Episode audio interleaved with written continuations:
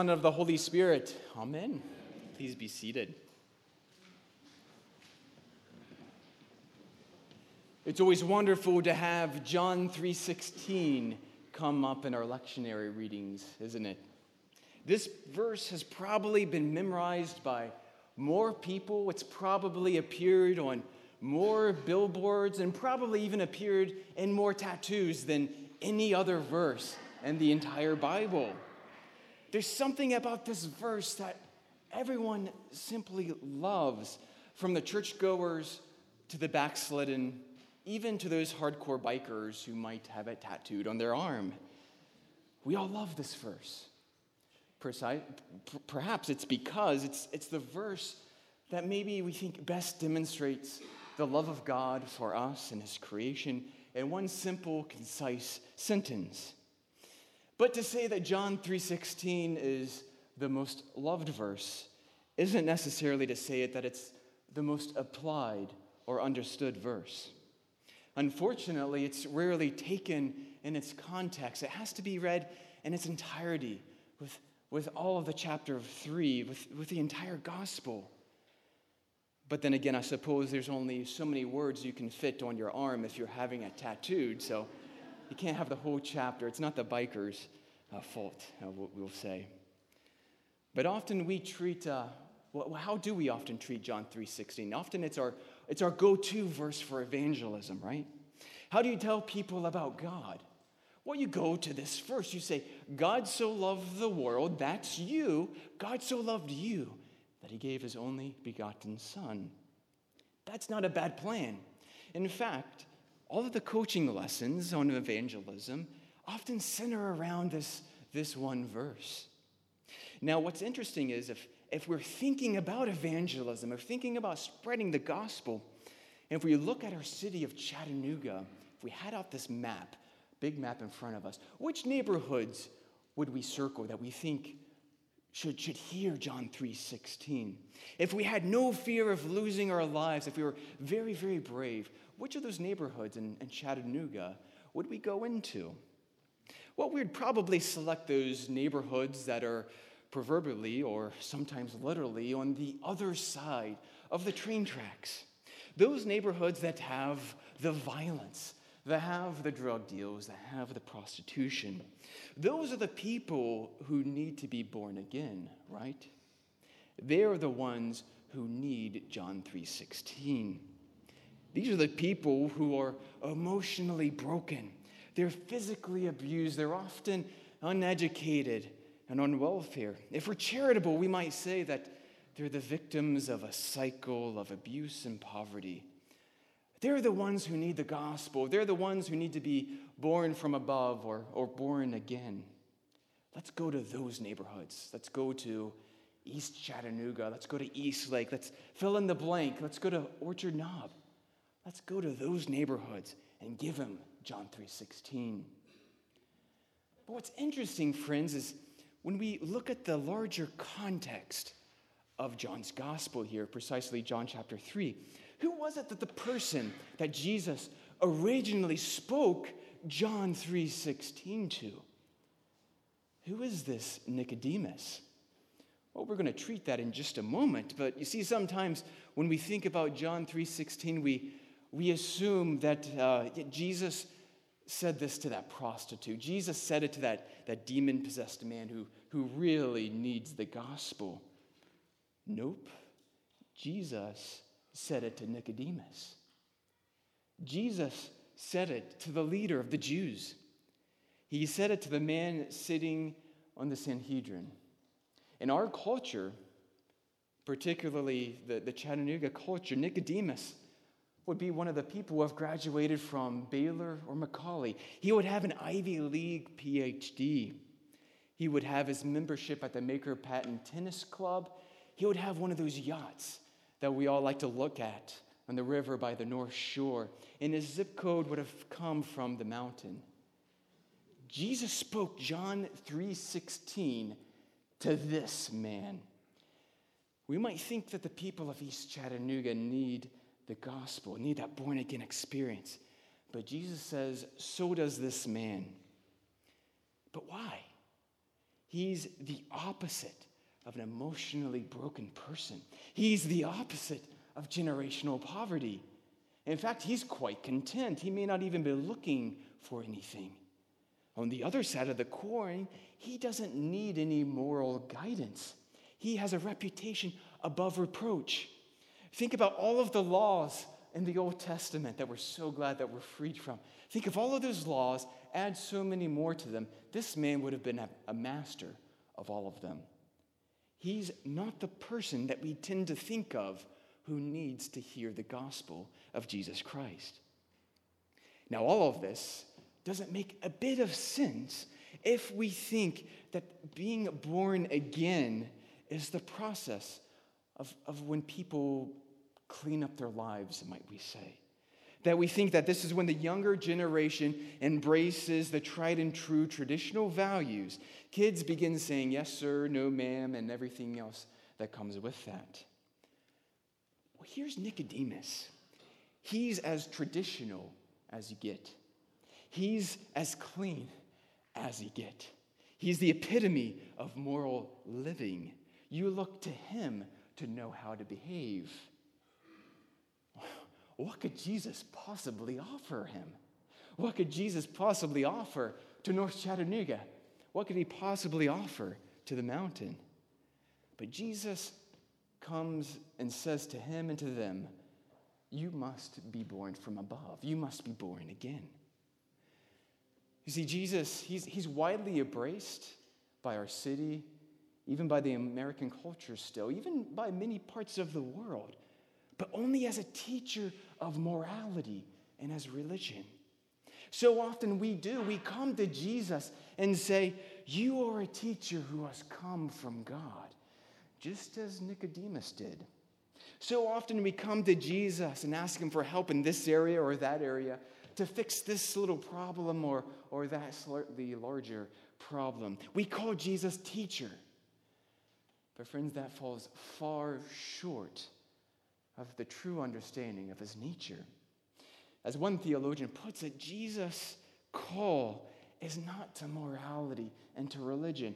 It's actually a challenge to morality and a challenge to religion if you think that is what saves you.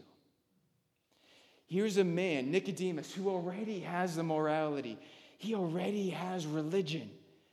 And just Jesus says to this man that it means nothing before God.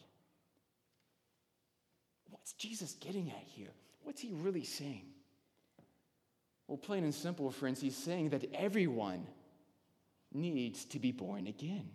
It doesn't matter where you have graduated from. It doesn't matter the good deeds that you have done. It doesn't matter your emotional stability. It doesn't matter your impeccable record.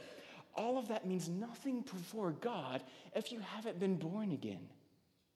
You see, friends, what's really happening when we take out the map of Chattanooga and we circle those neighborhoods that we think need to, need to hear the gospel of Jesus Christ, very few of us would actually circle our own home. It's a defense mechanism, friends. Anytime we draw dividing lines between us and them, it's a defense mechanism. When we think that becoming a Christian only means better and more morality, it's a defense mechanism, especially if we already have that morality. We're saying, I, I already got it. I don't need John 3:16. They do. I don't need to be born again. They do. Thanks but I'm good. Look at my driving record. Look at my giving statement. I'm already okay. So thought Nicodemus. But Jesus is saying this whether you live on the mountain or you live in government provided housing, whether you fish from a yacht or from a beat up canoe, we all have the same standing before God. Now, hear me, hear me straight here, friends. There's nothing wrong, intrinsically wrong, with living on the mountain unless you think it gives you an advantage before God. It doesn't. But wherever you live, for anyone to know God, you must be born again through faith in Jesus Christ. Everyone, no exceptions. You see, friends, salvation, being born again, coming to faith in Jesus Christ, it isn't a matter of making someone better. It's not the process of reforming one's behavior. Now, that very well may be a consequence of being born again, but that's not what being born again means. It's not a self help process, it's not a reformation. Just look at what Paul says in our lesson from Ephesians. You were dead in your trespasses and sins.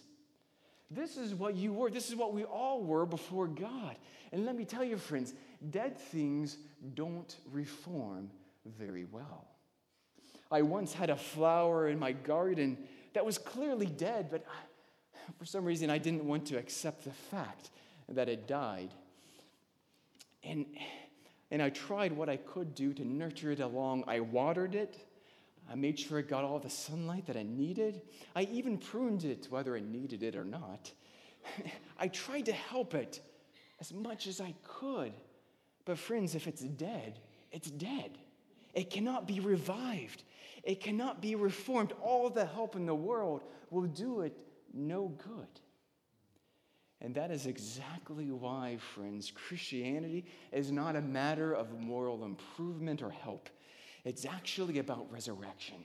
It's about new life, not reformed life. It's about new birth. It's about God being rich in his mercy toward us and making us alive together with his Son, Jesus Christ our Lord. You see, friends, that's why the metaphor of birth to the Christian faith is so fitting. This language of being born again. Now, now, unfortunately, there's many misconceptions that come with that language, and it's often tied to this incredibly emotional experience, and that makes some people think, well, if I didn't have this emotional experience in my faith, and am I really saved? Well, friends, take all of that and, and throw, throw it away, throw it to the side. You may be emotional, you may be not, but your emotions are not indicative of God's activity in your life. And that's precisely the point of the phrase being born again. You see, friends, I've, I've only witnessed one live birth in my life to be there in the room. And at least from my perspective, Elsie, my daughter, did not birth herself. Lauren, her mother, did. She birthed the baby. The mother does the work. Such is the case for spiritual birth. It's not something that we do to ourselves. We aren't reforming what we already have. It's an entirely new life that happens to us. Let me say that again, friends. Being born again is it's not something that we control or apply to our lives. It happens to you. Just as a mother does the work of birthing a baby, God is doing the work in your spiritual birth. That's why everything Nicodemus has done and been doesn't matter before God. That's why everything you and I have done and been doesn't matter before God. But that's precisely why everything God has done and been in our lives does matter. You see, friends, when Paul says that we are dead in our sins from our lesson in Ephesians, he's really placing us in the story of, of Numbers, our first lesson this morning. We don't have time to treat this passage as we, so, as we should, but suffice it to say, the scripture, especially in the Old Testament, often have echoes within itself. It often has analogies within it. So let me ask you this passage has to do with serpents, and it's really scary and, and strange. But let me ask you when is the first time that you read about a serpent in the Bible? Right. It's in the creation account, isn't it? It's when the serpent, the devil, deceives Adam and Eve, and sin comes into all of the world. Well, friends, the bite of this serpent is sin, and the result is death. We all have been bitten, we all have died a spiritual death. We all are on the same playing field, and we all have the same need, and that is to look to Jesus Christ, who was lifted up, the Savior of the world. He is the way that God has provided for us to have life. He is the way that God has provided for us to be born again. Sin still matters and it's very real, but for sin to be defeated, it had to do its worst and it did its worst to Jesus Christ. and he overcame it so that you and I might have life. So, what's the takeaway today, friends? A couple of things. First, if you are sitting in your pew and you're thinking to yourself, you have no idea the bad that I have done, well, stop thinking. Because the point of these last 12 minutes, the point of the gospel passage, is that it doesn't matter. The good news actually is that you are not even the slightest bit behind the most moral person living in the world today because you both need Jesus. You both need to be born again. So place your faith in Jesus and talk to me after the service. Second, if you're sitting in your pew and you, you've always thought about faith and the gospel with those defensive mechanisms, those, uh, those categories of us versus them, if you thought yourself to be a moral person, moral enough only to need a little help here and there, then stop fooling yourself. Jesus didn't come to teach you. Knowledge isn't going to save you, Jesus is. You are just as dead in your sins as the rest of us. If that's you, stop treating Jesus as your teacher only and trust him as your Savior. Third, if you do trust Jesus and Him alone as your Savior, praise God and remind yourself of that. It takes humility to look outside of ourselves to a God for our salvation and life. But don't think that that makes you any better than any other person living today. We are all sinners saved by grace. Reread our second lesson from Ephesians. Keep the humility. The faith of the Christian life needs and thrives on humility.